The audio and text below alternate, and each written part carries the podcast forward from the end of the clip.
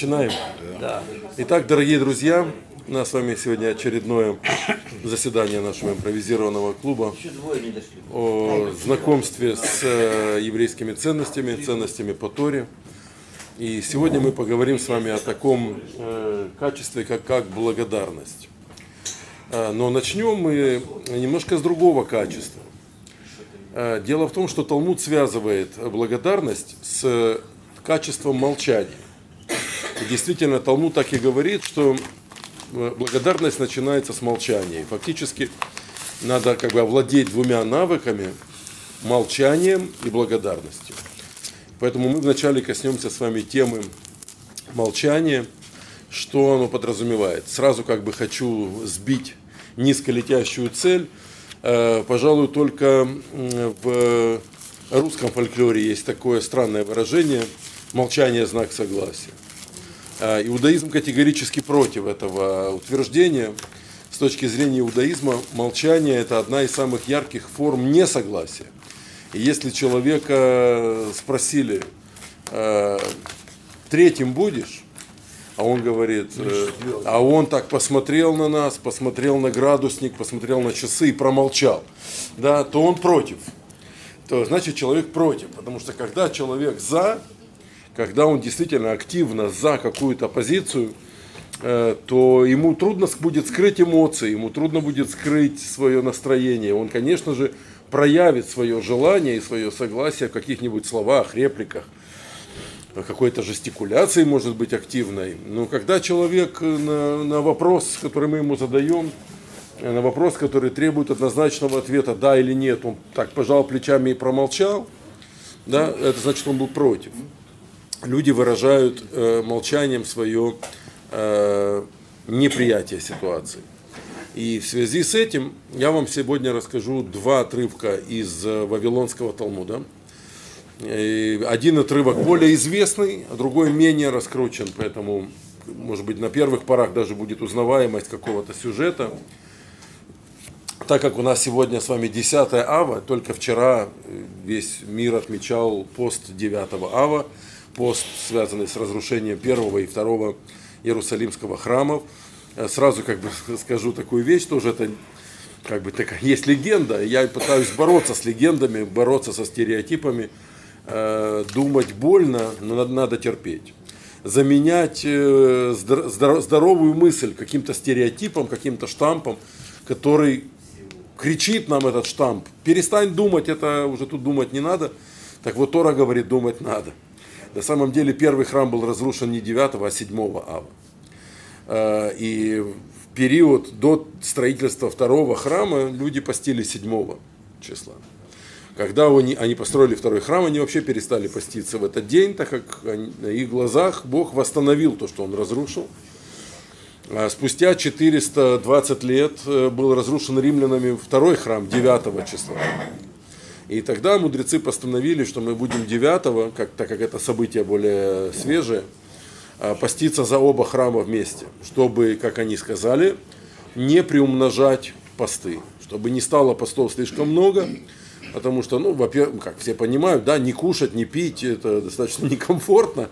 Кроме этого, когда слишком много чего-то, то пропадает ценность, пропадает э, какая-то эксклюзивность этого события. Если у нас было бы чуть, чуть ли не через каждые два дня какой-нибудь пост, так э, люди бы сказали, слушай, ну, так жить нельзя. Будем мы кушать во все эти дни, плевать мы на это все хотели, потому что ну, слишком уж их много. Чтобы их не было так много, чтобы люди на них махнули рукой, решили мудрецы в пользу более свежего траура, траура 9 ава, э, по, как бы пожертвовать трауром 7 числа. Так вот, в связи с разрушением храма приводит Талмуд трактат Таанит, трактат о постах, он приводит нам несколько причин, почему был разрушен второй Иерусалимский храм. А, всего пять причин. Мы с вами сегодня рассмотрим одну из них. Написано в трактате Таанит, храм был разрушен из-за камцы и баркамцы.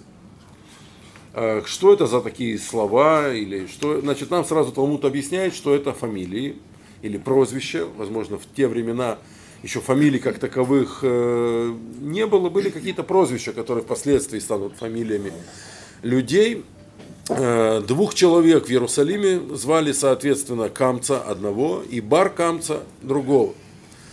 Э, более того, есть даже мнение, что Бар Камца – это сын Камцы.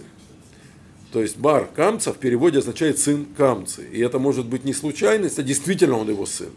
Но если так, так еще больше станет понятно многое в этой запутанной э, истории. У, был пир в Иерусалиме, отмечался какой-то юбилей, какой-то очень большой семейный праздник. У человека даже мы не знаем, как его зовут и кто он такой. Единственное, что известно, что у него на именинах присутствовала вся аристократия тогдашнего Иерусалима. Э, и коины, э, служители храма, я имею в виду действующие коины, и мудрецы Сангедрина, и люди, приближенные ко двору, и римские э, какие-то чиновники. То есть это был очень такой известный человек во всех отношениях, и в религиозном, в экономическом, в аристократическом плане, в деловом, может быть, мире он был тоже не последним человеком. Э, были у него именины, наверное, какой-то юбилей отмечался. И он послал своего слугу, с открытками, с пригласительными билетами, чтобы он разнес их по списку, по квартирам и пригласил этих людей к себе на торжество. Этот слуга что-то перепутал. Насколько это можно назвать словом перепутал. В списке у него был человек по имени Камца, с которым хозяин, юбиляр, дружил. А был еще в Иерусалиме человек по фамилии Бар Камца, может быть даже сын этого, а с которым юбиляр не то что не дружил, а даже где-то враждовал. У них какой-то был конфликт, как видно, и они враждовали. Слуга перепутал и принес пригласительный билет не камце, как надо было, а бар камце. То есть он при, пригласил на праздник не друга, а не друга. И вот этот э, бар камца, он пришел э, на праздник. Мы даже не знаем, был ли приглашен камца. То есть получилось ли так, что двое пришли на одно место? Об этом Талмуд умалчивает. Мы знаем, что недруг пришел. И вот представьте себя на месте юбиляра, который накрыл серьезную поляну, пригласил несколько сотен человек, весь свет, общество, э, такая, знаете ли, светская вечеринка. И приходит человек, которого ты принципиально тут видеть не хотел. Ты вообще не собирался его звать. О чем он пришел? Когда ему вручили этот билет, эту открытку, он подумал, наверное, юбиляр в этот день решил со мной примириться. Наверное, он меня приглашает, как протягивает мне руку дружбы, и будет свинством с моей стороны не пойти.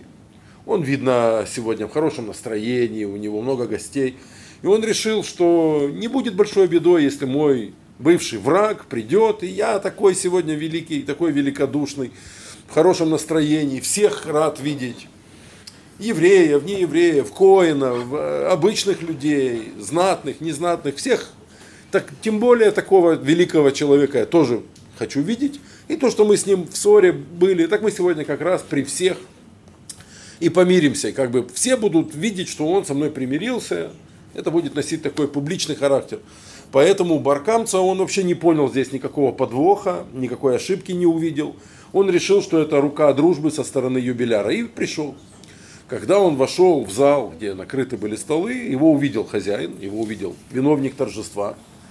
И он ему говорит, что ты приперся, кто тебя звал? Тот показывает открытку, меня пригласили. Тот говорит, это ошибка, уходи. Тебе здесь не место, уходи. Как бы вы поступили в этой ситуации, да? Так попробуем себя представить на месте теперь этого гостя, которого вообще никто не хотел. Как там говорилось, да? Э, в русском языке есть поговорка «незваный гость хуже татарина». Татарское правительство, правительство татарской автономии подало в суд на эту поговорку, как обижающее национальное достоинство, и тогда э, переделали, написали «незваный гость лучше татарина».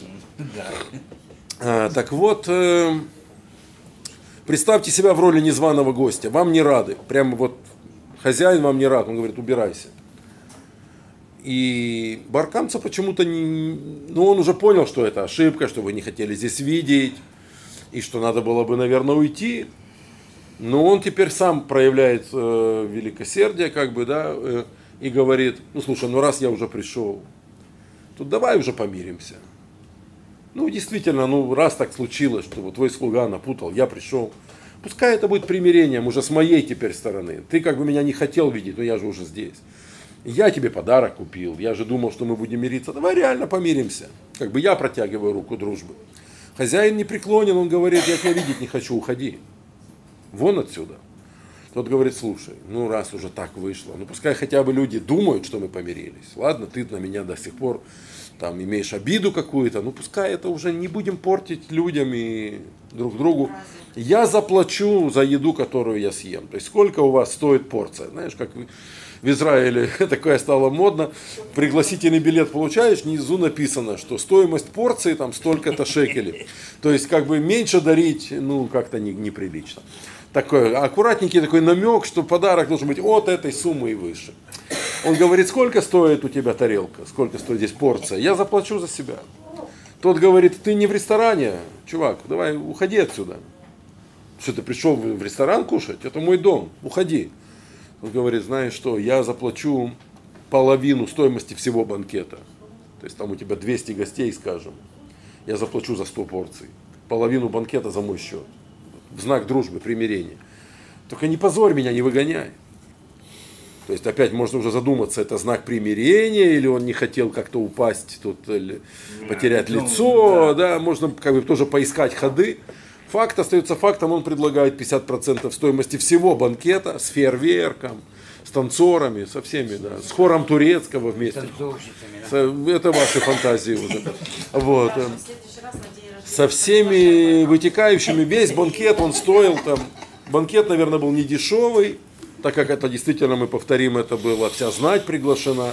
Это не просто какой-нибудь там шведский стол, это серьезный банкет. Вот, и он готов заплатить 50% банкета. Хозяин говорит, э, убирайся, я не торгую своим праздником, уходи. Тот говорит, слушай, я заплачу за весь банкет. Просто дай мне остаться.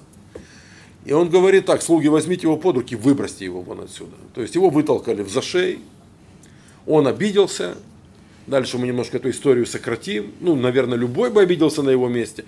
Можно поспорить, надо было ли ему доводить до такого, или надо было сразу по-тихому уйти, с подарком, без подарка, оставить или забрать с собой.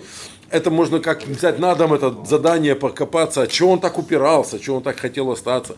Это действительно желание дружбы, или это какая-то честолюбие. Это все интересная тема для э, внеурочного, так сказать, внеклассного занятия.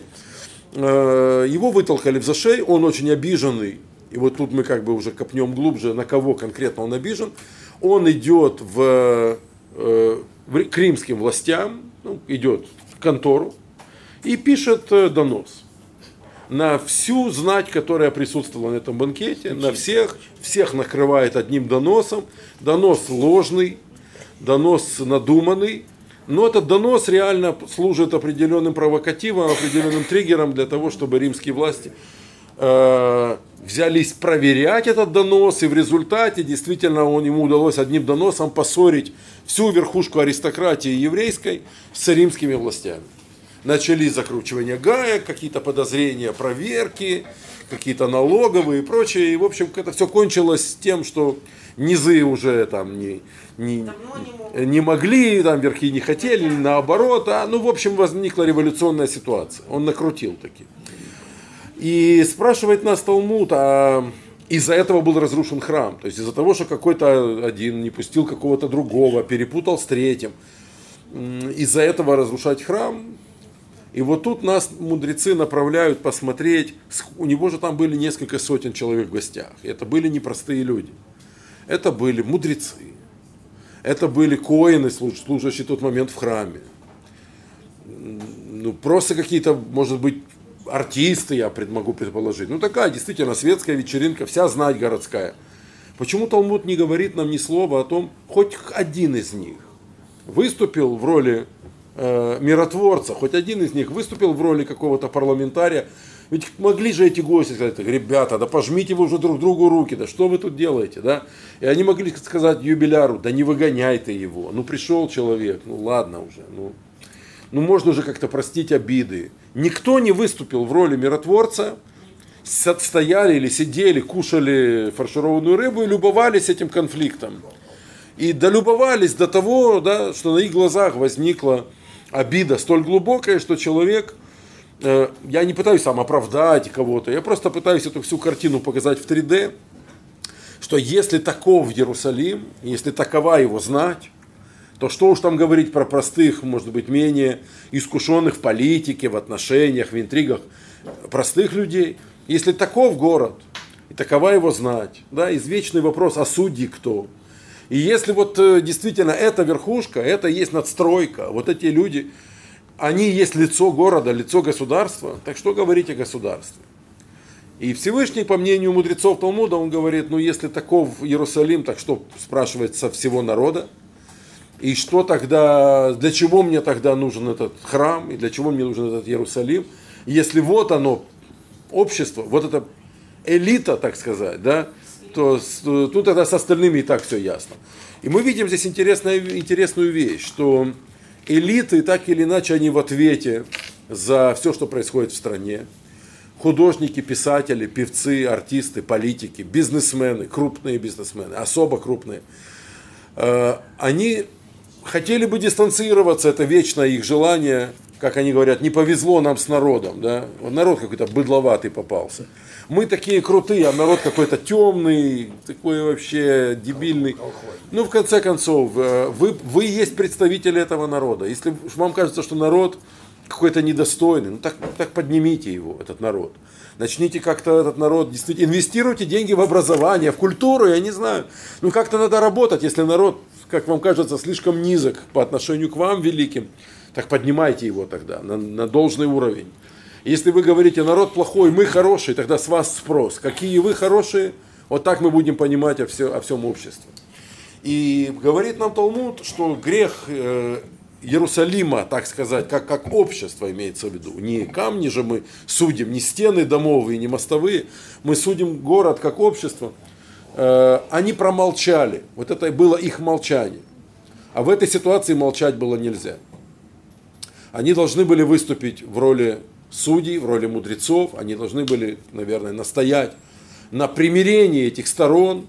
В конце концов, э, вплоть до ультиматума, если ты выгонишь его, то мы тоже уйдем. Ну, как-то, может быть, даже вот до такой степени им нужно было вмешаться. Они сидели и ждали, чем кончится такой интересный конфликт – Прикольно, кто кого, будет драка, не будет. Все достали мобилы, приготовились снимать да, для Инстаграма, для Фейсбука какие-то ролики. Все уже сейчас предвкушали какую-то там серьезную заварушку, наверное. Но они почему-то молчали. Вот это молчание, очень важно здесь отметить, что молчание никак нельзя засчитать им, что они э, молчали, и значит они ни при чем здесь. Да? Э, их молчание – это невероятно интересная э, ситуация, становится аргументом в пользу разрушения города и храма. И даже здесь непонятно, молчать это соглашаться или быть против. Молчать это точно не дает возможности дистанцироваться и отойти э, в сторонку. И я ни при чем, потому что я молчу. Вот ты молчишь, именно поэтому ты при чем, ты не вмешался.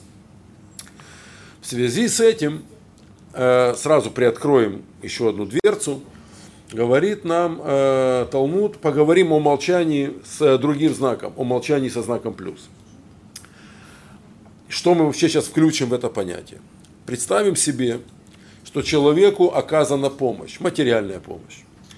Человек нуждался в, в средствах, мы как-то там бросили клич, спонсоры откликнулись, мы все там по, по 5 гривен скинулись, человеку протянули руку, протянули спасительный канат, сейчас будем его тащить. Э, должен ли он благодарить? Если мы это делали для того, чтобы он нас благодарил, так лучше мы тогда, наверное, не, не делали, да? Тогда мы, получается, еще больше эгоисты.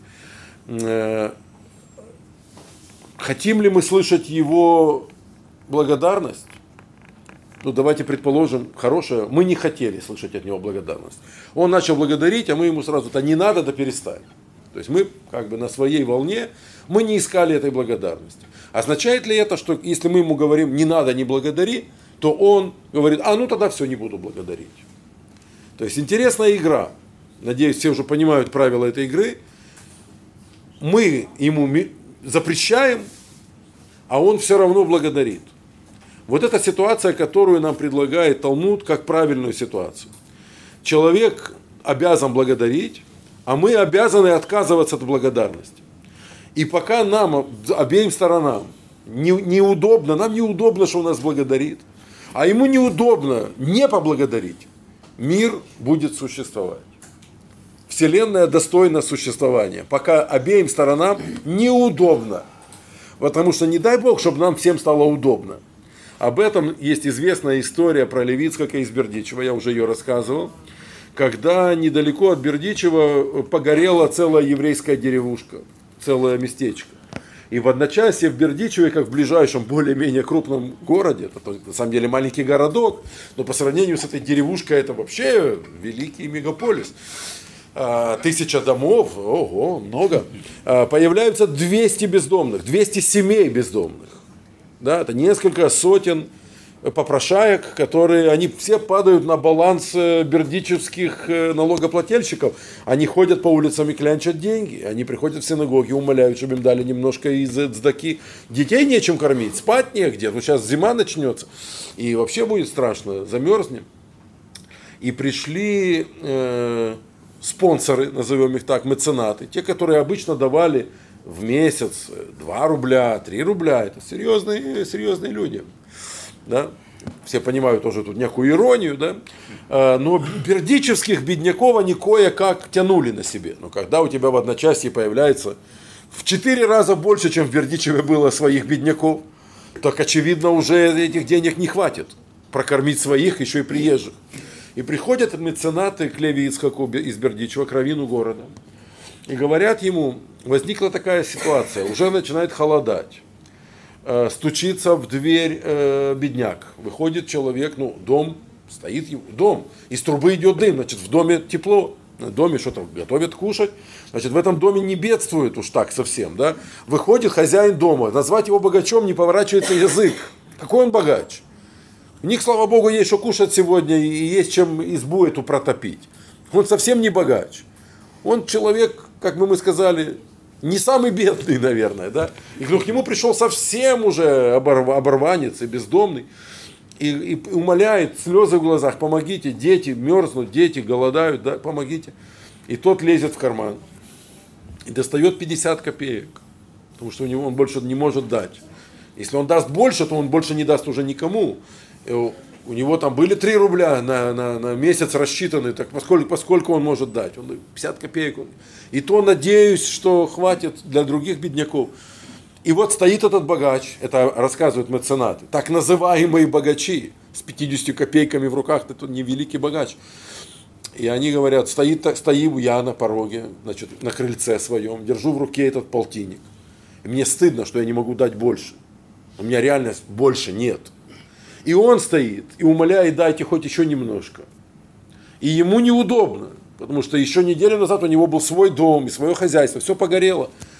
И ему стыдно, что он, он же не, не по жизни такой, неудачник или лентяй, он все имел, сам подавал беднякам, и он, ему стыдно просить, а мне стыдно, ему не, что я больше не могу дать. Рэба Левицка говорит, и что вы хотите от меня? Они говорят, давайте поставим в синагоге большую коробку, повесим на нее замок, ключи будут э, только у Габаев, так что один не сможет без других открыть, чтобы только они могли вместе открыть. У старост будут ключи, мы туда будем бросать деньги. Раз в месяц или раз в неделю, как вы решите, будем ее открывать. И Габаим, вот эти старосты, завхозы, они по списку нуждающихся будут эти деньги по душам распределять. Сколько, где ртов голодных, они будут распределять, поскольку получится, уже там, знаешь, тут уже не взыщи, хоть 30 копеек, но это действительно буду честно. А так получается, что кому-то дали больше, кому-то меньше. Но самое страшное, они говорят, нам стыдно, что мы не можем дать больше, а им стыдно, что они должны, как бы вынуждены просить. И Левицка говорит, только через мой труп вы поставите такую коробку в синагогу. Они говорят, почему, Рэба, что, что такого? Он говорит, в доме была такая коробка. В Содоме была такая коробка. Они говорят, не поняли, мы что-то в Торе не видели про такую коробку, ничего. Он говорит, пока богатому стыдно, что он не может дать больше, он будет стремиться дать больше.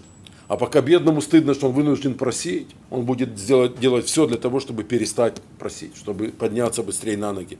На этом обоюдном стыде держится мир. Вы хотите выдернуть этот гвоздь, мир рухнет. Когда богатому перестанет быть стыдно, что он вышел из теплого дома на холодное крыльцо, и ему перестанет быть стыдно смотреть в глаза бездомному, мир рухнет. Когда бездомному уже не стыдно, что он бездомный, и он говорит, так это нормально, я завтра еще приду. Ему не стыдно быть нищим. Он говорит, это отличный бизнес, можно не работать и просить. Мир рухнет, потому что должно быть обоим стыдно. И вот тут мы подошли с вами к интересному моменту. На секундочку. А, вам кто-то помогает. Предположим, что вы нуждались в какой-то поддержке. Совет вы хотели получить, протекцию, денежную помощь а, тяжелая сумка не могли донести, подошел молодой человек, давайте я вам помогу нести. Вам уступают кто-то место в трамвае, дай это Бог, чтобы люди уступали кому-то места. А, вам оказана какая-то помощь, пускай маленькая, но это помощь. Значит, как я эту помощь принимаю? Вот еще до слов благодарности. Если я считаю, что я не нуждаюсь ни в какой помощи, то есть моя позиция была, мне и так хорошо, не надо мне помогать. Да? Более того, если кто-то из нас считает, что его такая помощь унижает, да? кому-то из нас уступают место в трамвае, мы говорим, я что, так плохо выгляжу? Садитесь, что ты встал, сиди, я что, плохо выгляжу? Да я, может быть, даже моложе тебя. И, наверное, я реально плохо выгляжу. То есть меня как будто бы унижает это, это благотворительность в виде уступания места. Если человек тебе протягивает 5 гривен, ты говоришь, слушай, забери их себе обратно, тебе нужнее, что ты мне даешь. Да, давай или больше, или не давай совсем. То есть это означает, что в эту секунду я о себе имею мнение, что я себя вижу на каком-то уровне, и ты своей благотворительностью меня как будто бы даже где-то поддеваешь, унижаешь. Говорит нам Талмуд, э, благотворительность требует того, чтобы тот, кому дают, ощутил, насколько он в этом нуждается. В ту секунду, когда эти 5 гривен, условных, разумеется, протягивает вам кто-то, надо понять, что в эту секунду Всевышний решил, что тебе, тебе это уже Бог решает, да, что тебе надо помочь. Это означает, что ты без этого человека, без его помощи, без его э, милосердия, э, ты без него а, был бы, ну, что ли, где-то не защищен. Скажем так, тебе без него было бы плохо. Итак, начинается благотворительность. Да, еще одну вещь скажу. Говорят мудрецы, что четырехбуквенное имя Всевышнего, э, в нем зашифрована благотворительность. Первая буква, буква Юд, это она такая, как точка, жирная такая точка, кругляшок. Там, правда, есть еще хвостик у нее, верхний чубчик, нижний хвостик. Но такая кругленькая более-менее буковка. Э, говорит нам Талмуд, это как монета. Представь это в виде монеты. Потом идет буква Гей буква Гей в числовом значении это 5, пятерня. Потом идет буква Вав, и это, она длинная, как палочка, это протя, протя, протягивание руки. И на конце имени Всевышнего снова буква Гей, снова пятерка, снова пятерня. И вот говорит э, Талмуд, что благотворительность, она нуждается в четырех элементах. Можно на два разделить. Грубо на два, а тонко на четыре. Это рука, которая держит монету, это первые две буквы имени Всевышнего, рука, которая держит монету, и рука, которая протягивается к этой монете, чтобы ее взять. То есть, если рука не держит монету, не будет благотворительности. Рука дающая принимающая. Да, но рука принимающая должна протянуться. Не дающий должен тянуть руку к тебе за тобой гнаться. А когда ты видишь, что тебе хотят дать, сам про, про, помоги ему у себя принять. И вот этот момент, когда ты протягиваешь руку, чтобы взять, ты благодарна, как бы, еще слово благодарность немножко преждевременно, но, скажем так, охотно, ладно, я применю такое слово, ты охотно принимаешь эту помощь, вот в этот момент замыкается цепь под названием цдака, замыкается цепь благотворительности, и вот на, это протягивание руки, бедным, бедный протягивает руку в сторону богатого, в ней есть большой секрет. О нем говорит Талмуд – помогите дающему выполнить заповедь. Вот услышьте эти слова, да, это очень важно. Потому что любой мой жест, моя мимика, какая-то, он мне протягивает, я так, так улыбнулся, ему стало уже стыдно, что ему так мало дает, а у него больше нет. И он смотрит на свои 5 гривен, думает, что-то я действительно, ну, тут глупость, наверное, делаю. Надо человеку больше, а у меня больше нету. Что мне делать с этой пятеркой? Обратно ее в карман сувать? Или все-таки дать ему? Или бросить на землю? Что мне делать с ними? Я ставлю его в дурацкое положение. Поэтому говорит Талмуд, помогите благотворителю сделать доброе дело. Как это сделать? Да, стань в такую как бы вот позицию, в которой ему удобно будет тебе эту благотворительность оказать. Помоги ему сделать это. Да? И вот это протягивание руки, вы поймали, пас, о чем мы? Я уже мог от этих слов трудных уходить. Это действие называется почему-то, мы сейчас немножко раскроем тайну, называется молчанием. Вот это действие, когда вы хотите мне дать 5 гривен, а я вообще-то не нуждаюсь в 5 гривнах, так я могу сказать, знаешь, не надо мне, дай кому-то другому, это я не дал вам сделать доброе дело. Если я сказал, что так мало, это я не дал вам сделать доброе дело. А вот если я ничего этого не сказал, а промолчал, я помог вам э, выполнить заповедь, и это называется протягиванием руки. Я должен протянуть руку, чтобы вас взять. А не вы должны меня заставлять, ну возьми, ну пожалуйста. Да? И вот и когда я помогаю вам сделать доброе дело, это называется молчанием. И это странно немножко звучит, я надеюсь. Надеюсь, что странно, да? Причем здесь молчание. То есть, намекаю, что-то во мне должно закрыть свой рот. Что-то сидящее во мне должно заткнуться и взять эти 5 гривен. Хотя я не хочу эти 5, я хочу 500. Если я сейчас тебе это скажу, я поставлю тебя в дурацкое положение, что тебе делать с этой пятеркой? Тебе будет стыдно, что ты не дать больше, ты не можешь, наверное. И я стану наглецом в твоих глазах. Это будет очень некрасиво. То есть, если я считаю, что Всевышний, ты, наверное, ошибся, это, наверное, не мне цдака. Так возьми и дай тому, кому ты считаешь, эти 5 гривен будут нужнее. Но нельзя отталкивать руку дающего. Вот это невероятно интересная штука. И запрет отталкивать руку дающего называется, мол, ну, что требуется от... Просто промолчать да, про, да, промолчи, имеется в виду, как, я же сейчас должен буду его благодарить. Если я совсем промолчал, так, так я свинья неблагодарная. Но в ту секунду, когда мне хочется что-то ему такое сказать, сделать, выражением лица сказать, э, жестикуляцией сказать, языком сказать, все то, что помешает ему сделать доброе дело, да, вот это все должно умолкнуть, иначе ничего не получится. Я должен сломать свою наглость, там, жадность. Иногда это, ты скажешь, я не жадность, это про, просто я знаю, что 5 гривен мне не помогает. Но человек стоит, потерял, говорит, деньги или украли, не могу доехать, мне там ехать, не знаю куда.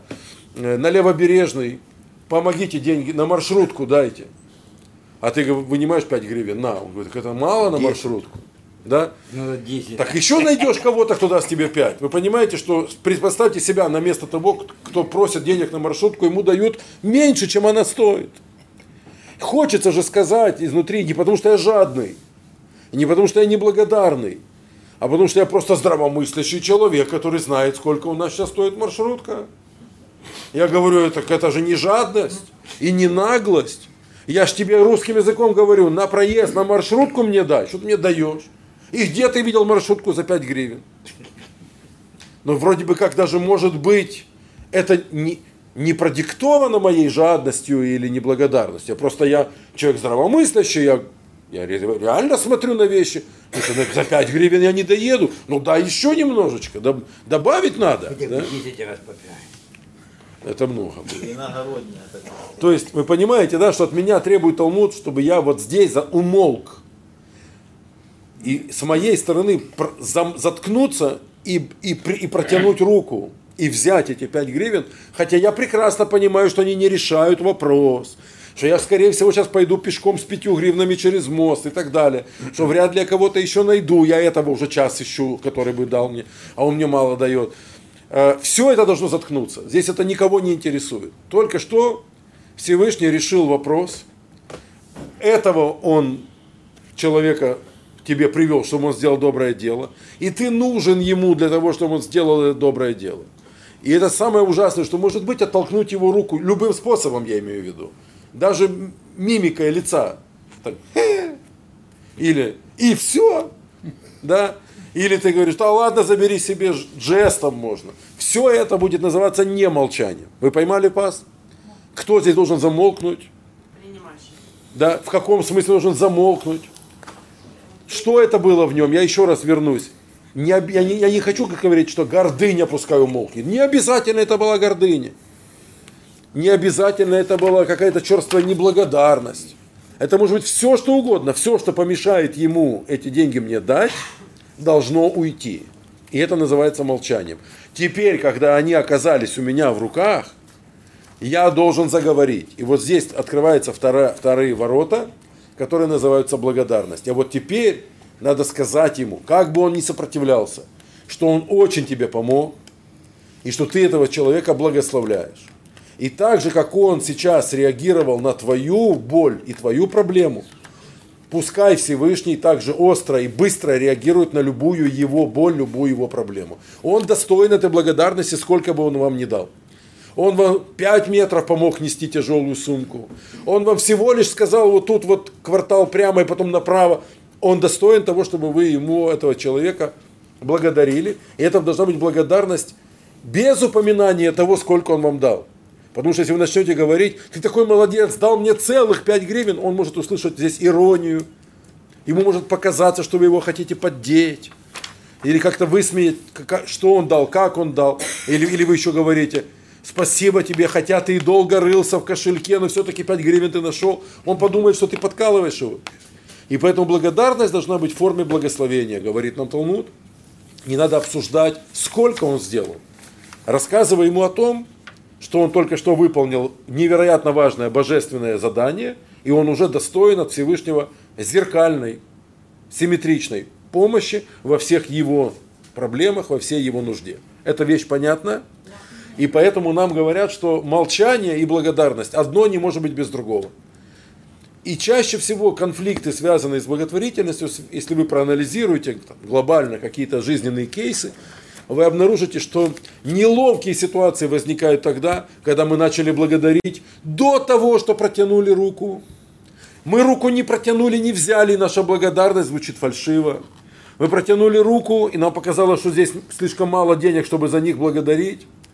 Мы сказали спасибо, там, чувак, спасибо, выручил.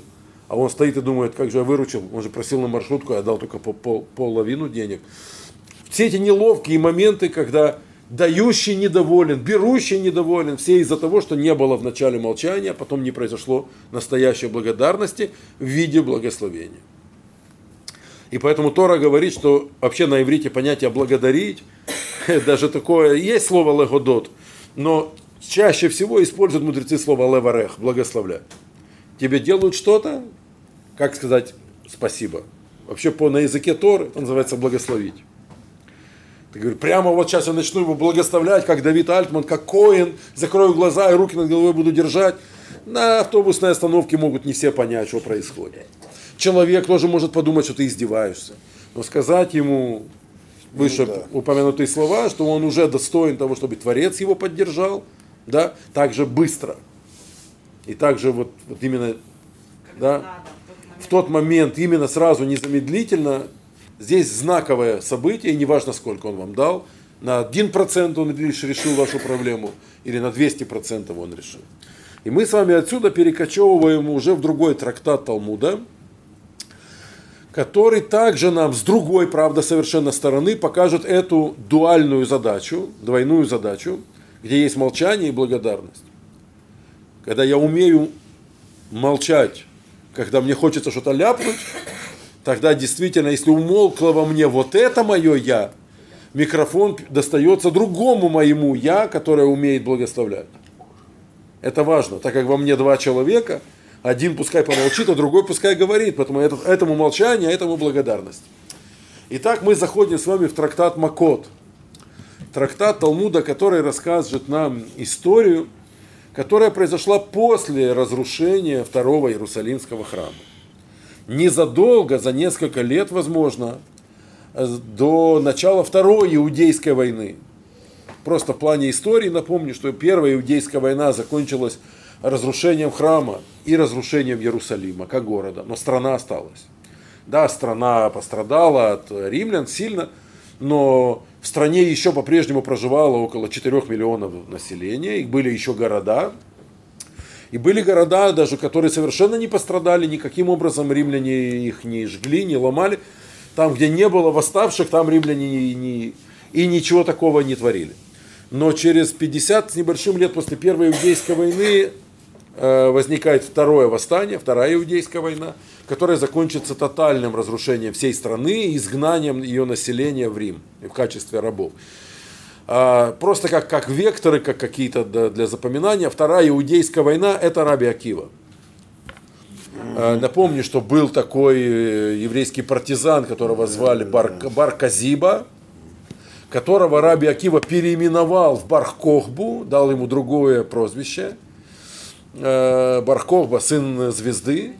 И Раби Акива даже был уверен, что он никто иной, как потенциальный Машиях – и было очень успешное восстание, которое было ужасным, кровавым образом подавлено со стороны римлян.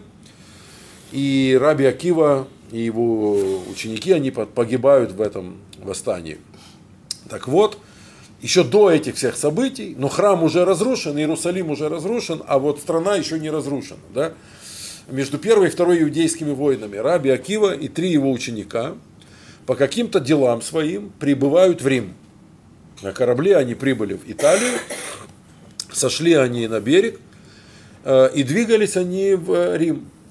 И на подходе к Риму они видят уже город и слышат, что в городе какой-то праздник. Играет музыка, громкие голоса, смех. Город весь э, украшен какими-то флажками, цветами. В общем, в городе какой-то римский, вероятнее всего какой-то языческий праздник. В общем, в городе веселье. И они видят это все с холма, впереди них город. И говорит на Талмуд в трактате Макот, что три ученика Раби Акивы, это был Раби Лазар бен Азария, это был Раби Ишуа и Раби Ишмаэль, они видят э, это, и они плачут и надрывают одежду свою, как знак траура. Да? То, что вы, может быть, встречали где-то в тексте, пятикнижии, в пророках, и разорвал свою одежду. Это что-то такое. Что прям вообще вот так, как, как матрос тельняшку, надрывали ворот одежды, ходили как бы в порванной одежде. Это символизировало, что человек ну, в диком трауре. Например, похоронил, не дай бог никому похоронил а, близкого родственника, похоронил там ребенка. А, они, увидев Рим, празднующий Рим, разорвали одежду и заплакали. А Раби Акива засмеялся. И они его спрашивают, а что ты смеешься? Он говорит, прежде скажите, почему вы плачете? Они говорят, Иерусалим в руинах, а Рим, как говорится, цветет и пахнет. И это разбивает нам сердце. Поэтому мы разорвали одежду и плачем. А ты чего смеешься? Он говорит, если так поступает Всевышний с ненавидящими его, то как же тогда он поступит с любящими его? Поэтому я смеюсь. Пока не очень понятно, наверное, да? Но мы сейчас будем разбирать детальнее. А, эта история не закончена, поэтому ее странно здесь разбирать. Мы продвинемся дальше. Спустя некоторое время, решив свои дела, они возвращаются в землю Израиля. В Иерусалиме, как в городе, делать нечего. Город уничтожен. Город стерт с лица земли, как говорит нам Талмуд, распахан как поле. То есть камня на камне не оставлено, чтобы даже нельзя было понять, где он был. Но люди, которые бывали в Иерусалиме до этих событий, они даже в разрушенном городе, они понимают, где что было. И вот они с горы Скопус, э, с одной из самых высоких гор, э, холмов Иерусалима, они смотрят на храмовую гору, где они помнят, как здесь стоял храм прекрасный, величественный второй Иерусалимский храм. И они видят на этом месте просто, ну, представьте, а, был пожар, перегорели деревянные балки перекрытий, э, огромное каменное здание, оно рухнуло. А, его занесло, прошло уже с того момента около 50 лет, с момента разрушения храма. Ветром занесло эти огромные камни, из которых был сложен храм, занесло ветром. Где-то уже трава, где-то кусты, где-то деревья уже между камней растут. Представьте, это полное запустение. Да? И они видят как лиса бежит по храмовой горе и забегает в нору, а нора у нее на том месте, где стояла святая святых. И видя эту лису, они разрывают одежды и плачут. А Раби Акива смеется. Они говорят ему, что ты смеешься? Он говорит, прежде скажите, скажите мне, почему вы плачете? И они говорят, сбылись слова пророка, который сказал, что станет храм местом диким, как лес. И лисы будут бегать по святая святых. Вот же мы видим, как это сбылось.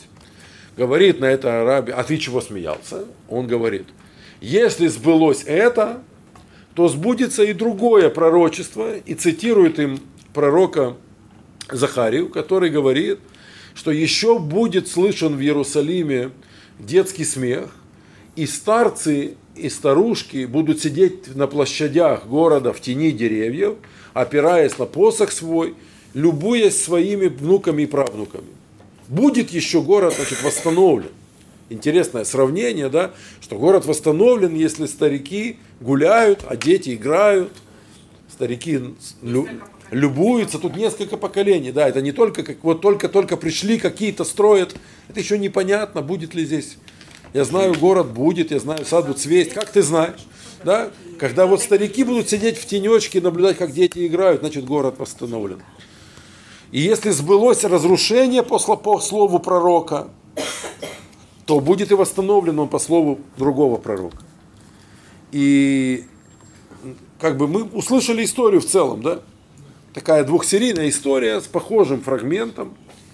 Похожий фрагмент, эти плачут, он смеется, а что ты плачешь, а что вы смеетесь, да? и так далее. Вопросы, почему надо плакать, почему надо смеяться. И только одно, говорит Талмуд, мы забыли, что ученики Раби Акивы, которые были перечислены, у каждого из них перед именем стоит слово Раби. Что это означает? Это не ученики с портфелями, как мы себе представляем, да, какие-то там с продленки бегут, какие-то шалопаи. У каждого из них, у самого сотни учеников. Это великие мудрецы, великие раввины. Правда, что действительно им есть до сих пор чему поучиться у Раби Акивы. Поэтому они называют себя его учениками, сопровождают его в дороге, в надежде что-то еще от него услышать. Да? А если они мудрецы, то тогда, знаете, наш такой вот э, неопытный подход, что ли, когда мы говорим, вот он оказался прав, а они оказались неправы. Знаете, как всегда такое желание у детей. Так кто, так кто молодец? А почему нельзя сказать, что обе стороны по-своему правы? Просто Раби Акива оказался еще правее или еще мудрее. То есть нам нужно понять сейчас мудрецов, я вас немножко пожалею, в первой хотя бы истории. Ладно, уже во второй. Хотя бы в первой истории. В первой истории они видят цветущий Рим. Значит, представь, что у тебя случилась, не дай бог, какая-то неприятность. А человек, который тебе эту неприятность доставил, у него все замечательно. И ты сейчас видишь, как у него все замечательно. Представили себе такую картину? Значит, они смотрят, как Рим цветет и пахнет. И им больно это видеть на первый взгляд у меня закрадывается, как у читателя, такое подозрение. Хорошо, ребята, а если бы вы видели разрушенный Рим, вам, конечно, стало бы легче, да? Так ты чего хочешь, чтобы Рим был разрушен или чтобы Иерусалим был восстановлен? Тебе что болит? Тебе болит, что у тебя нету или что у них есть? Так пусть будет 20 Римов цветущих. Мне-то что? Вы мне Иерусалим верните. Вот так ведь надо рассуждать. Нет? Не в этом ли дело? Во-вторых, держите в уме, то, что они знают точно, а нам с вами еще это, может, и в голову не пришло. Это же не римляне разрушили Иерусалим. То есть какие-то римляне могли прийти и сломать Всевышнему дом, а Бог куда смотрел? Не он ли сам дал им в руки это оружие? Не с, не с Всевышнего они разрушили этот Иерусалим, этот храм? Не потому ли, как мы с вами до этого читали историю про Камцу и Баркамцу, что промолчали те, которые должны были кричать? Да? Что те, которые должны были не допустить этого унижения, они сидели, не знаю, не улыбались или грустили. И абсолютно все равно, что они при этом делали. Я знаю точно, что они не вмешались, и история с их молчаливого согласия произошла. Да? Так в этом же была вина города, а вовсе не римляне были виноваты. Мне же не говорит нигде Талмуд, что римляне, они такие всякие, нам, они виноваты. Мне говорят и закамцы, и баркамцы. Из-за этих двоих. Вот из-за чего. Из-за таких случаев, приводит еще четыре подобных случая. И ни в одном из них нет такого, римляне, там, дегенераты, надо им отомстить. Пусть у них будет 20 цветущих городов, да мне начхать. Уловить это очень важная вещь. У нас в голове часто этого э, полупроводника не хватает. Да? Нам иногда кажется, что вот если жизнь накажет того, от кого я имел неприятности, мне станет легче. То есть от того, что у соседа хата сгорела, твоя корова же еще не воскресла. Ты, наверное, хотел, чтобы твоя корова почему-то была бы жива, а не чтобы у них было еще хуже.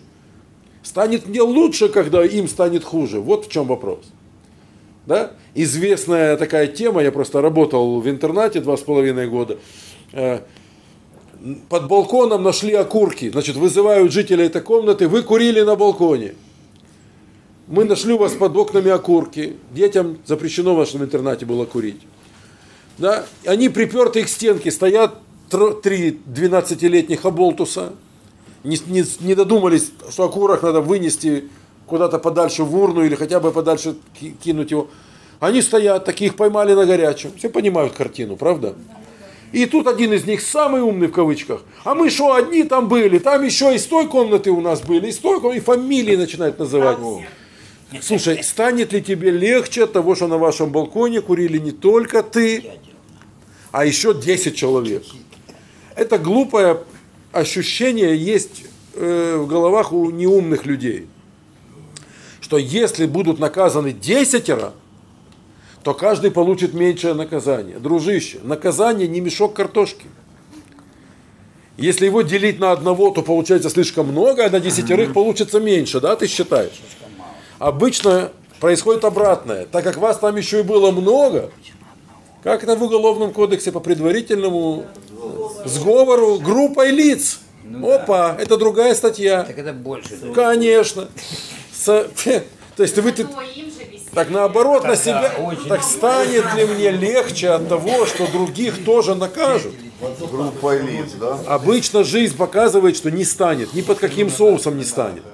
Не потому не станет тебе легче, что меньше наказания. И не потому уже тебе точно не станет легче, что, что они на твоей стороне. Ты с ними рассорился навсегда. Ты их просто сдал не за грош. Предварительно. Смысл какой в этом, да? И если, а пусть они, и пусть им тоже будет плохо.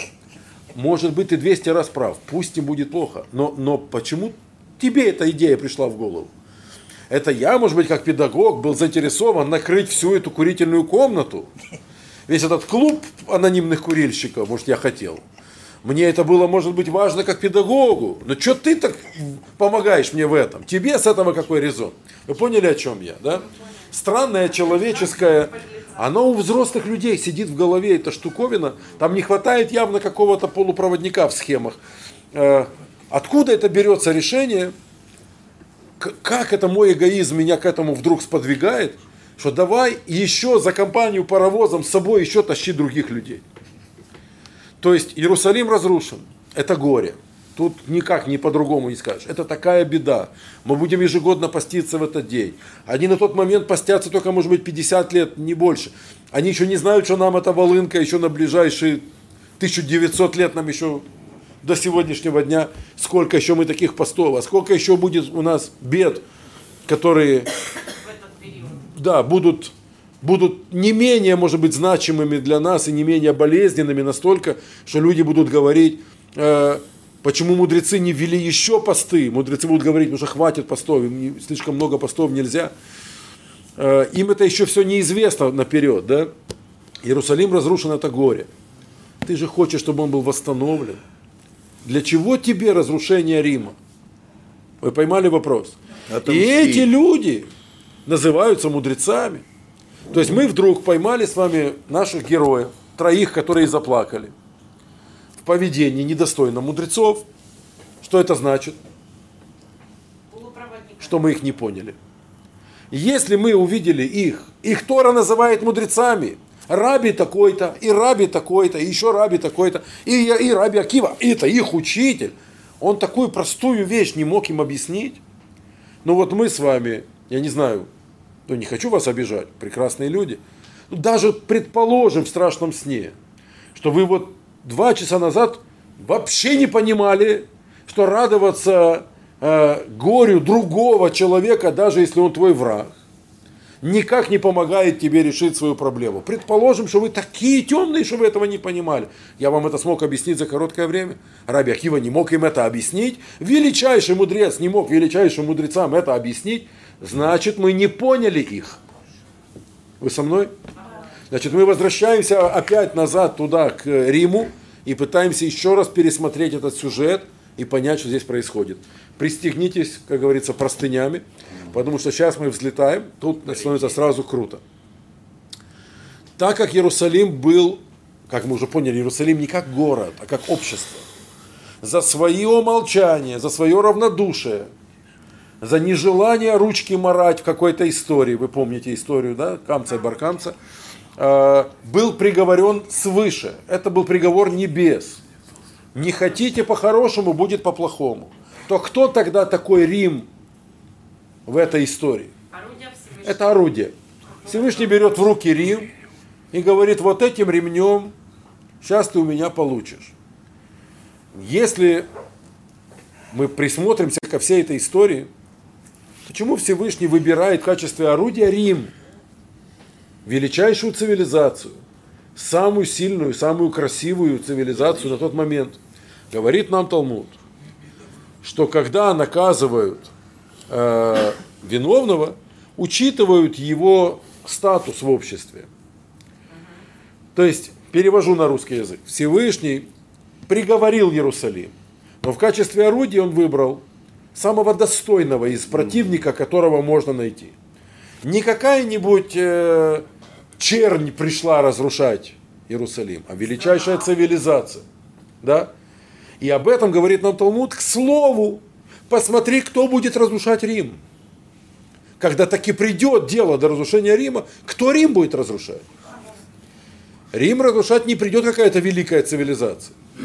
Рим будут разрушать абсолютно неграмотные дикие люди, которые не построили ни одного города в своей жизни, но разрушили тысячи городов. Да? Придут вандалы, придут варвары, вообще какие-то дикие, дикие племена, орды, лесные жители.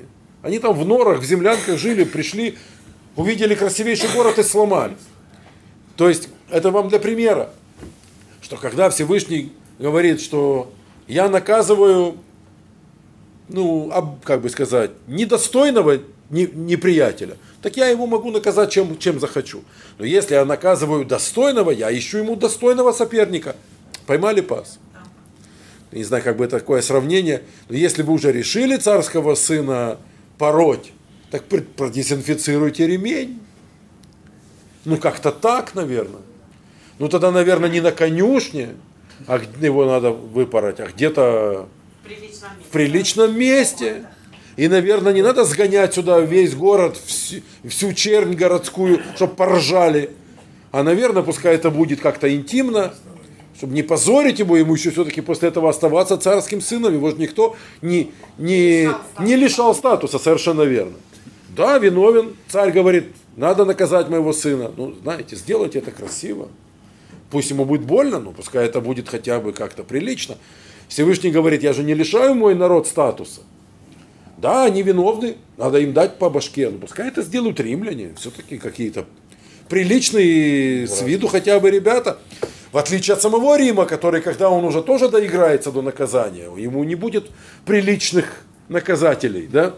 Ловите момент. Итак, представьте, что вы жили в Иерусалиме, был храм, вы видели его, вы в нем бывали, представили? Представьте, что мы на наших глазах, мы дошли до какой-то черты, после которой Всевышний сказал – я больше, ребята, не играю, я разрушаю храм Иерусалим. Попробуйте теперь чувствовать себя вот лишенными этого. Пусть вам будет стыдно. Мы уже поняли, что стыд бывает очень конструктивной силой, правда? Которая человека может привести к установлению, исправлению мира, тикуну лам, держим в голове. Окей? Теперь представьте, что вы знаете точно, ваш Иерусалим разрушен. Вы приходите в Рим.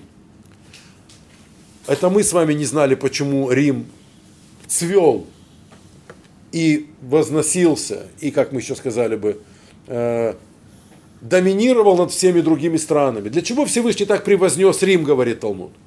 Чтобы потом этим Римом наказать Иерусалим. Еще раз.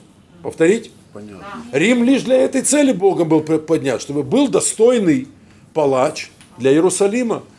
Мы все это с вами понимаем. Мы те мудрецы, которые ученики Раби Акивы. Мы все это понимаем. Мы приходим в Рим и видим его цветущим. Какие мысли приходят в голову? Я помогу. Иерусалим уже разрушен. Да, значит, еще А Рим еще процветает. Я думал, что мы уже все от него получили. Еще мы ждем. А значит, Бог не закончил наказание. Мы думали, что иудейская война, первая, она же единственная. А Рим продолжает процветать. Значит, они еще придут второй раз. Я не знаю, третий, четвертый. Но они еще пока Богу нужны. Иначе бы Рим уже не нужен был Богу в таком процветающем виде. Вы ловите пас. Вот что видят мудрецы, глядя на Рим. Боже мой, наши беды не закончились на этом. Мы бы спросили их по не знаю чего. Но Рим до сих пор процветает. То есть они плачут не потому, что им обидно. Рим процветает, понимаешь ли? Они понимают, что А Иерусалим разрушен. Они говорят, Рим процветает нам на погибель. То есть, значит, Бог не закончил. Он до сих пор этот, не убирает эту плетку, не убирает эту лежанку, на которой нас пороли. Да? Не убирает палача, говорит ему, пока не, не переодевайся, еще понадобишься. И мы понимаем, наши беды на это не закончены, то есть мы еще не выпили эту чашу до дна. Вы поняли? Вот почему они плачут. Мы говорим, вау, так они реально мудрецы. Мы бы до этого, наверное, не додумались бы так сходу, да? Мы говорим, секундочку, теперь я понял учеников, теперь я не понял Раби Акиву. Поворачиваемся к нему и говорим, Раби Акива, а что ж ты тогда смеешься? Ведь они же правы, По делу платят. они же по делу плачут. Да? Что на это им отвечает Раби Акива? Что если так Всевышний поступает с любящими, то есть он так наказывает тех, кого он любит, то как он тогда поступает с ненавидящими? То есть мы хотим понять теперь, что он вкладывает в эти слова. Э, Представьте себе, мы на секундочку отсюда смещаемся в сторону, обнаруживаем закон Торы. Есть в некотором городе синагога, очень старая. Она состоит из многих пристроек. Какое-то здание историческое, его сносить нельзя, но рядом с ним целая масса каких-то пристроечек, сарайчиков, балкончиков. Ну, 200 лет как могли, так и пристраивали. Я его слепила из того, что было. Да? И поменялись времена, изменилась жизнь, в городе появились э, серьезные меценаты, серьезные спонсоры, которые разок зашли в эту синагогу и испугались, что им на голову сейчас упадет что-то, и сказали, давайте ее реконструируем. Дали денег. И вот мы с вами, как члены правления, смотрим бюджет, сколько нам дали денег, сколько мы еще можем где-то одолжить, может в каких-то фондах получить. Мы затеваем некую реконструкцию синагоги.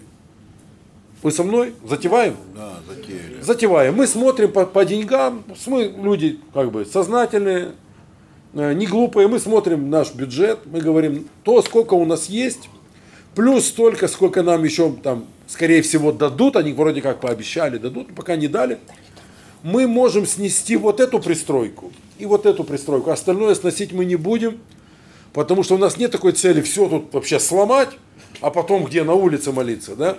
Мы наш наш как бы бюджет, мы можем вот тут поломать и сделать новое, и вот эту часть. Все мы не можем, мы не потянем финансово. Мы пока не можем тут минор устроить, ну нет денег. Мы пристроим тут столовую, мы пристроим, тут микву мы отремонтируем, вот так.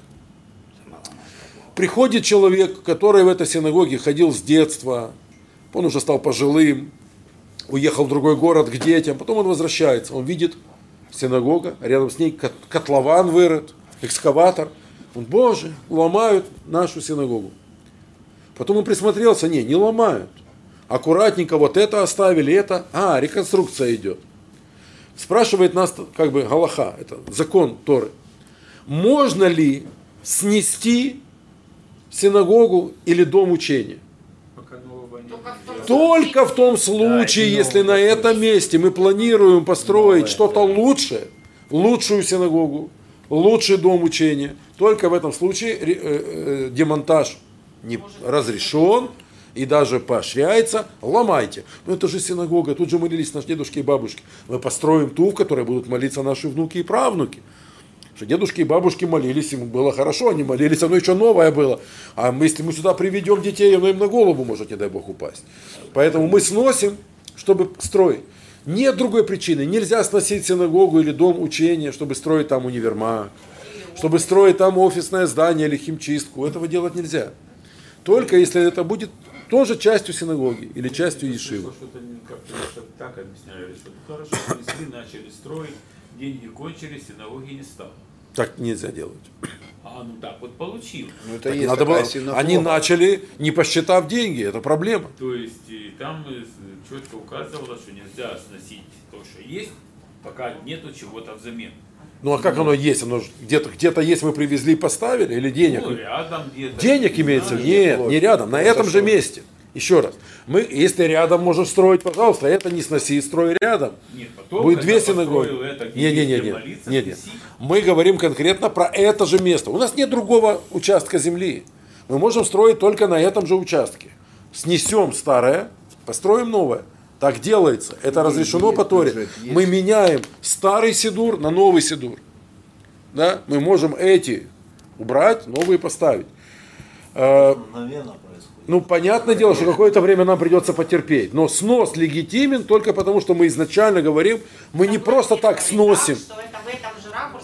Конечно. Целевое назначение земли не, целевое назначение не меняется. Совершенно верно. Давайте же вернемся. Так я и хочу. Итак, в связи с этим, э, представьте, что мы смотрим, что снесена не все, ну, как бы сказать, не весь комплекс снесен. Не вся синагога, только две какие-то совсем ветхие пристройки. Это значит, что реконструкция коснется только этих двух маленьких пристроек. На их месте что-то будет построено хорошее. Ну, мы уже поняли, какое хорошее. Не хороший ресторан, а что-то хорошие классы какие-то для изучения Торы, например. Это норма- понятно, да? Да, да, да. Значит, если снесено не все, то реконструкция касается не всего. А если я учитываю, что у нас правление общины очень религиозное, они бы никогда не снесли просто так. И я прихожу и вижу, что снесено все тотально. И вырод огромный котлован 12-метровый на месте, где была наша любимая синагога, я понимаю, что здесь будут строить что-то очень грандиозное. Итак, Раби Акива говорит, представьте, на наших глазах снесен храм и распахана храмовая гора, разрушен Иерусалим. Я понимаю, что реконструкция коснется только храмового комплекса. Страна Израиль не, не касается ее реконструкции, она, она жива. Кое-где небольшие разрушения, но страна жива, города живы, рынки работают, ну, люди ходят в офисы, понимаете? Страна живет, да, после войны, конечно, но страна жива, я хочу это отметить. Я, говорит Раби Акива, думал, что это касается лишь только небольшого локального строительства. Бог будет строить третий храм на том месте, где был второй. Ведь он так поступил с первым храмом, он его снес. На его месте построен был второй, который лучше был и больше первого, и красивее. Значит, третий храм будет больше второго. Но что я знаю про страну Израиля? А страна останется прежней. Думал я, говорит Раби Акива, пока не увидел, что Рим цветет и пахнет. И если вы до сих пор не убрали отсюда экскаватор, силу разрушения вы не убираете, значит Рим еще придет и еще будет разрушать. И это то, из-за чего плачут его ученики. Он говорит, смотрите дальше. Они будут разрушать, потому что они орудия в руках Всевышнего. Значит, Бог намечает еще большую грандиозную стройку по всей стране. Поэтому я и смеюсь. Я уже почти, говорит, расстроился, что это коснется только храма, как это было в первый раз. А это коснется в целом, вообще всего образа жизни. Поэтому я смеюсь, я рад, что Всевышний взялся за полную реконструкцию. Как бы мы с вами сказали, значит, деньги есть на полную реконструкцию. Значит, есть средства, есть же подписаны разрешительные документы. БТИ не против. Это означает, что мы станем свидетелями величайшего дела. Итак, в чем разница между Раби Акива и его учениками? Он смотрит намного дальше. Совершенно верно. Дистанция зрения. Раби Акива смотрит намного дальше. И поэтому он и рассуждает так, что если таково поведение Всевышнего по отношению к любящим его, то каково тогда по отношению к ненавидящим? Это формула, которую он дает, возможно, трудно будет для понимания надаваться на этом этапе, он говорит о том, что я думал, что ограничится только вот этим. Что только ненавидящих его он зачистил и все. Но оказывается, он хочет еще благословения для любящих его. Для Рим, вот это. То есть для всей страны это коснется вообще всего народа в целом. И поэтому говорят нам мудрецы вот здесь, уметь видеть на один шаг то, что видят мудрецы. Сейчас будет трудно, вы должны будете увидеть формулу целиком. Мудрецы ведь они мудрецы, они видят, что Рим существует, значит и разрушение еще будет происходить. Да? Они способны увидеть на один ход вперед. И это очень круто, потому что мы с вами этого даже не видели. А Раби Акива видит на два хода вперед. Это и есть молчание и благодарность. На один ход победить ситуацию. Это даже если ты не видишь реальной пользы от того, что тебе протяги- про- да- дают помощь, умение сдавить себя и принять, подавление внутренней своей какой-то точки зрения. Да, как мы сказали, не мешай ему сделать доброе дело, хотя бы не мешай. Да? Это форма молчания. То есть, увидев разрушенный Иерусалим у себя на родине, а тут цветущий Рим, вот то, что они разрывают свою одежду, это то, что предлагают нам сделать мудрецы, когда нам протягивают 5 гривен. А 5 гривен не помогают. А тебе говорят, разорви свою одежду, заткни как бы рот своему вот этому умнику внутреннему и, и не мешай человеку сделать доброе дело. Вы поймали пас? Посмотри на два хода вперед. Не он дает тебе эти деньги, их протягивает тебе Творец. То есть ты сейчас хочешь Творца поставить неловкое положение. А почему же Творец, который понимает, что мне на левобережной дает мне 5 гривен? А что он хочет от меня?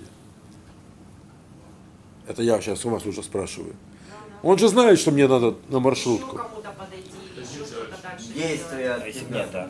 Что-то, ну. Во-первых, скорее всего, на этом моя история не закончилась. Начало процесса. Это начало процесса. Я уже разрушил в себе что-то одно, но еще не готов разрушить что-то другое. Возможно, есть еще второй человек с его пятью гривнами. Может быть, этот сейчас достанет еще 5 гривен.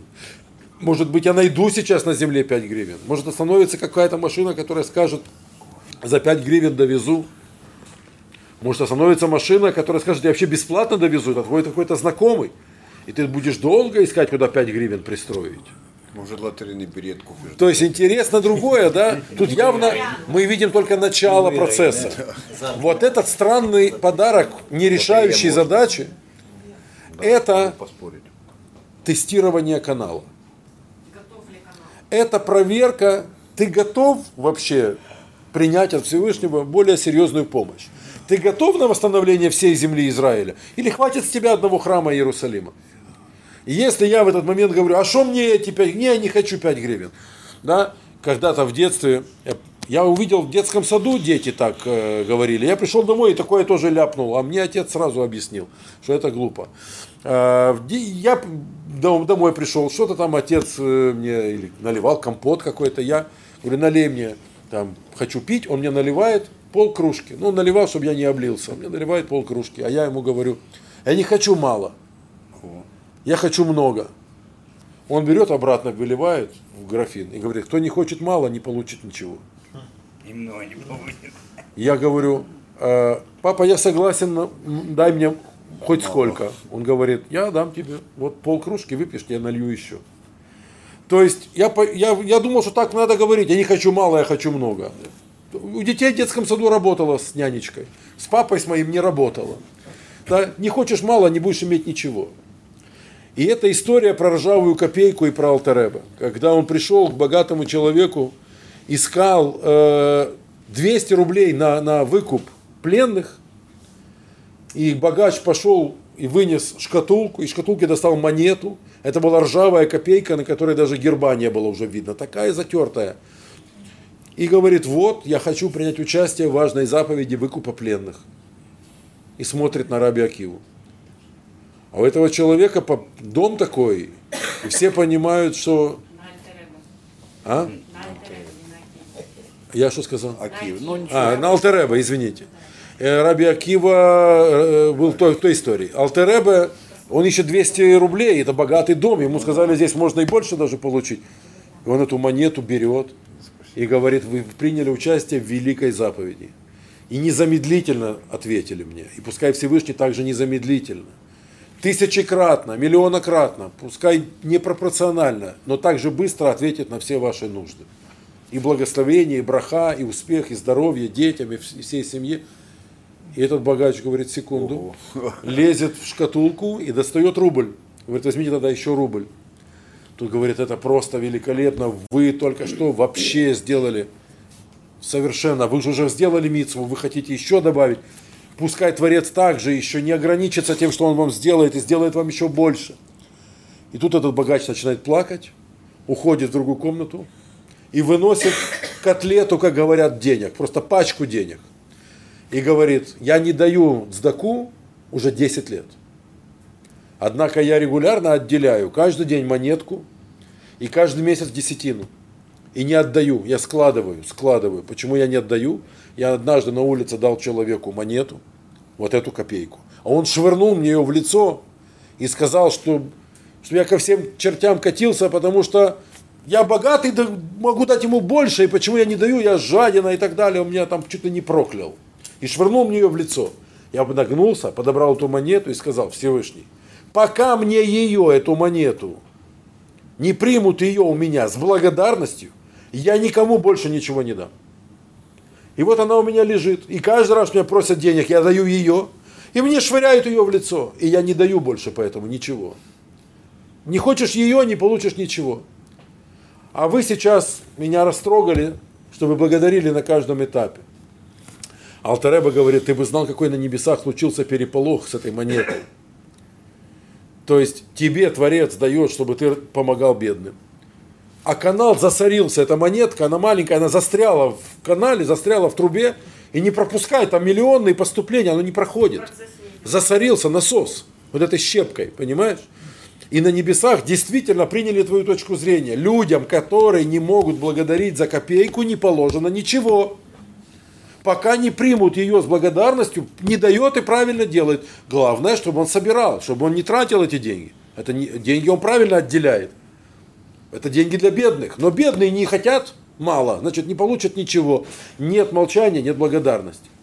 Поймали пас? А сейчас, говорит Алте- Алтеребе, мы с тобой про- прочистили этот канал, пошло дело. Сейчас ты выкупаешь пленных, тут еще деньги, на свадьбу еще хватит для бедных невест. Пошел процесс. И это Алтеребе посылает эту историю в упрек, как вы думаете, кому? Богачу, который уперся? Нет, бедняку. бедняку, который швырнул ему в лицо, или всем тем, кто эту монету швырял ему в лицо на протяжении 10 лет. Все участники этой акции страдали одним недугом. Они не способны были заткнуть самим себе рот, хотя видели, что это всего лишь ржавая копейка, и да не возьмет даже другой нищий, не захочет ее, наверное, брать. То есть ее надо просто взять. Молча, как говорится. Так кипит наш разум возмущенный. Как же ты такой зажравшийся богач, мне суешь эту ржавую копейку. У тебя же вон денег куры, как там пел Высоцкий, у них денег куры не клюют, а у нас на водку не хватает. Несправедливость, кричит тебе твоя справедливость, кричит здравый смысл, кричит гордыня подпевает. Там как э, обезьяны в джаз-оркестре, там такой грохот, они все кричат, все шумят, копейку дает, сволочь. Да? Но мы видим, что тут не хватает молчания, умения, ув- будь благодарен за то, что происходит сейчас, и удостоишься гораздо большего. Но тот, кто говорит, я не хочу мало, он не получает ничего. И поэтому Раби Акива в истории из трактата Макот, он учит их не просто, да, действительно, нас ждут еще потрясения, говорит Раби Акива, как бы пред- предвидя вторую иудейскую войну, гораздо более кровавую. Но нас также ждет и большое благословение. Несравненно больше, чем то, на что мы могли сейчас рассчитывать. В нашей с вами системе тот, кто умеет принять копейку молча и потом открыть наконец-то свой рот, свои уста и благодарить за нее, он получит миллион. Он стан- станет сам олигархом. Молчание и благодарность – два необходимых условия для того, чтобы благословение Всевышнего спустилось в этот мир. Пусть эгоизм умолкнет, и тогда божественная натура твоя сможет заговорить. Не может божественность говорить, пока микрофон находится у этого безумного эгоиста, который дорвался на сцену. да, который кричит, мне мало. Не хочешь мало, не получишь ничего. К сожалению или к счастью, мир устроен именно так. И где-то тебе это про- прошло с рук, но здесь не сойдет. Поэтому Творец говорит, научись молчать в своих, в своих претензиях, вслед за этим научись, переломив хребет своим претензиям, быть благодарным, и ты откроешь сосуд с благословениями.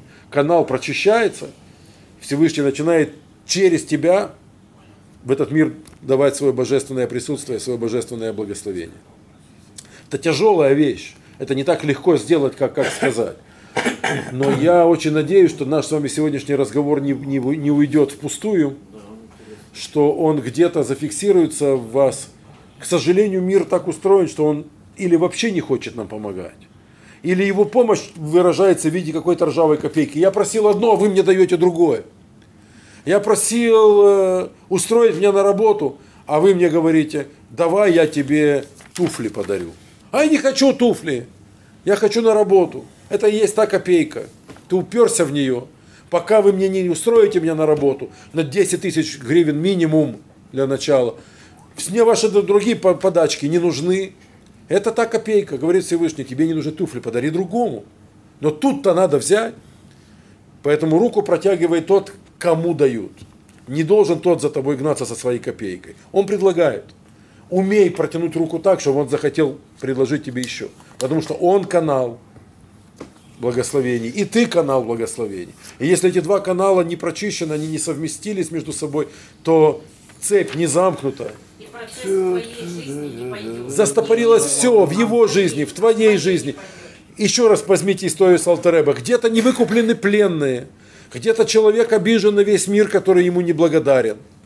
Где-то какой-то неблагодарный бедняк, швыряющий, где-то копейка страдает. Она тоже, тоже пострадавшая сторона. Мне, а меня никто не любит. А я же первая копейка из того миллиона, который ты так мечтаешь. Миллион хочу. Вот миллион, в нем есть эта копейка, она туда включена. Но без нее не входит. Напоследок вам такой пример. У вас карточка банковская, дай бог, что она у вас есть, не теряйте ее, никому код не сообщайте и так далее. Есть у вас карточка, представьте. Сейчас скажете амен, приготовьтесь. И у вас на ней лежит миллион долларов. Амин. А, миллион долларов, прекрасное состояние. У вас на счету в любой момент можно взять. Есть какие-то там четыре цифры. Какие-то жалкие четыре цифры. Причем в нужном порядке. И если этот порядок нарушить, или, а что тут всего лишь 6, давай тут будет 7, давай, только карточка не отозвалась, пин-код введен неверно, у вас еще две попытки, вы поняли, да, о чем речь? И ты говоришь, какие-то вонючие четыре циферки, какое-то четырехкратное число, у меня там шестизначное, тут какое-то четырехзначное. Причем та, то шестизначное в баксах, а это четырехзначное вообще ни в чем, это просто математика. Как вот эта ерунда может застопорить мне вот этот вот великий, замечательный, приятный процесс? Потому что это пин-код. И вот это молчание, и эта благодарность, это пин-код вот к тому счету, который давно уже выписан на имя каждого из нас, и карточка есть. И она у всех у вас, эта карточка в руках. Активировано. И она активирована, вы уже пробовали ею работать, она работает. Единственное, что не отзывается канал, банк так устроен, что пока ты эти четыре циферки не скажешь, вот те шесть не откликаются. Да? Вот те вот замечательные нолики, красивые, которые там после единички, они мертвы, потому что этот пин-код введен неверно. Поэтому учимся быть правильно благодарными, учимся молчать там, где нам хочется вякнуть, и учимся быть благодарными там, где молчать ни в коем случае нельзя. Чтобы не повторить опыт тех, в кавычках, аристократов, с молчания которых был разрушен храм. И да будет он восстановлен в скорости в наши дни, и скажем Амен. Спасибо за внимание. Спасибо. Давай учитель. Я, например, считаю, что выиграл в лотерею, я потратил бабки, и захотел еще, потому что я за.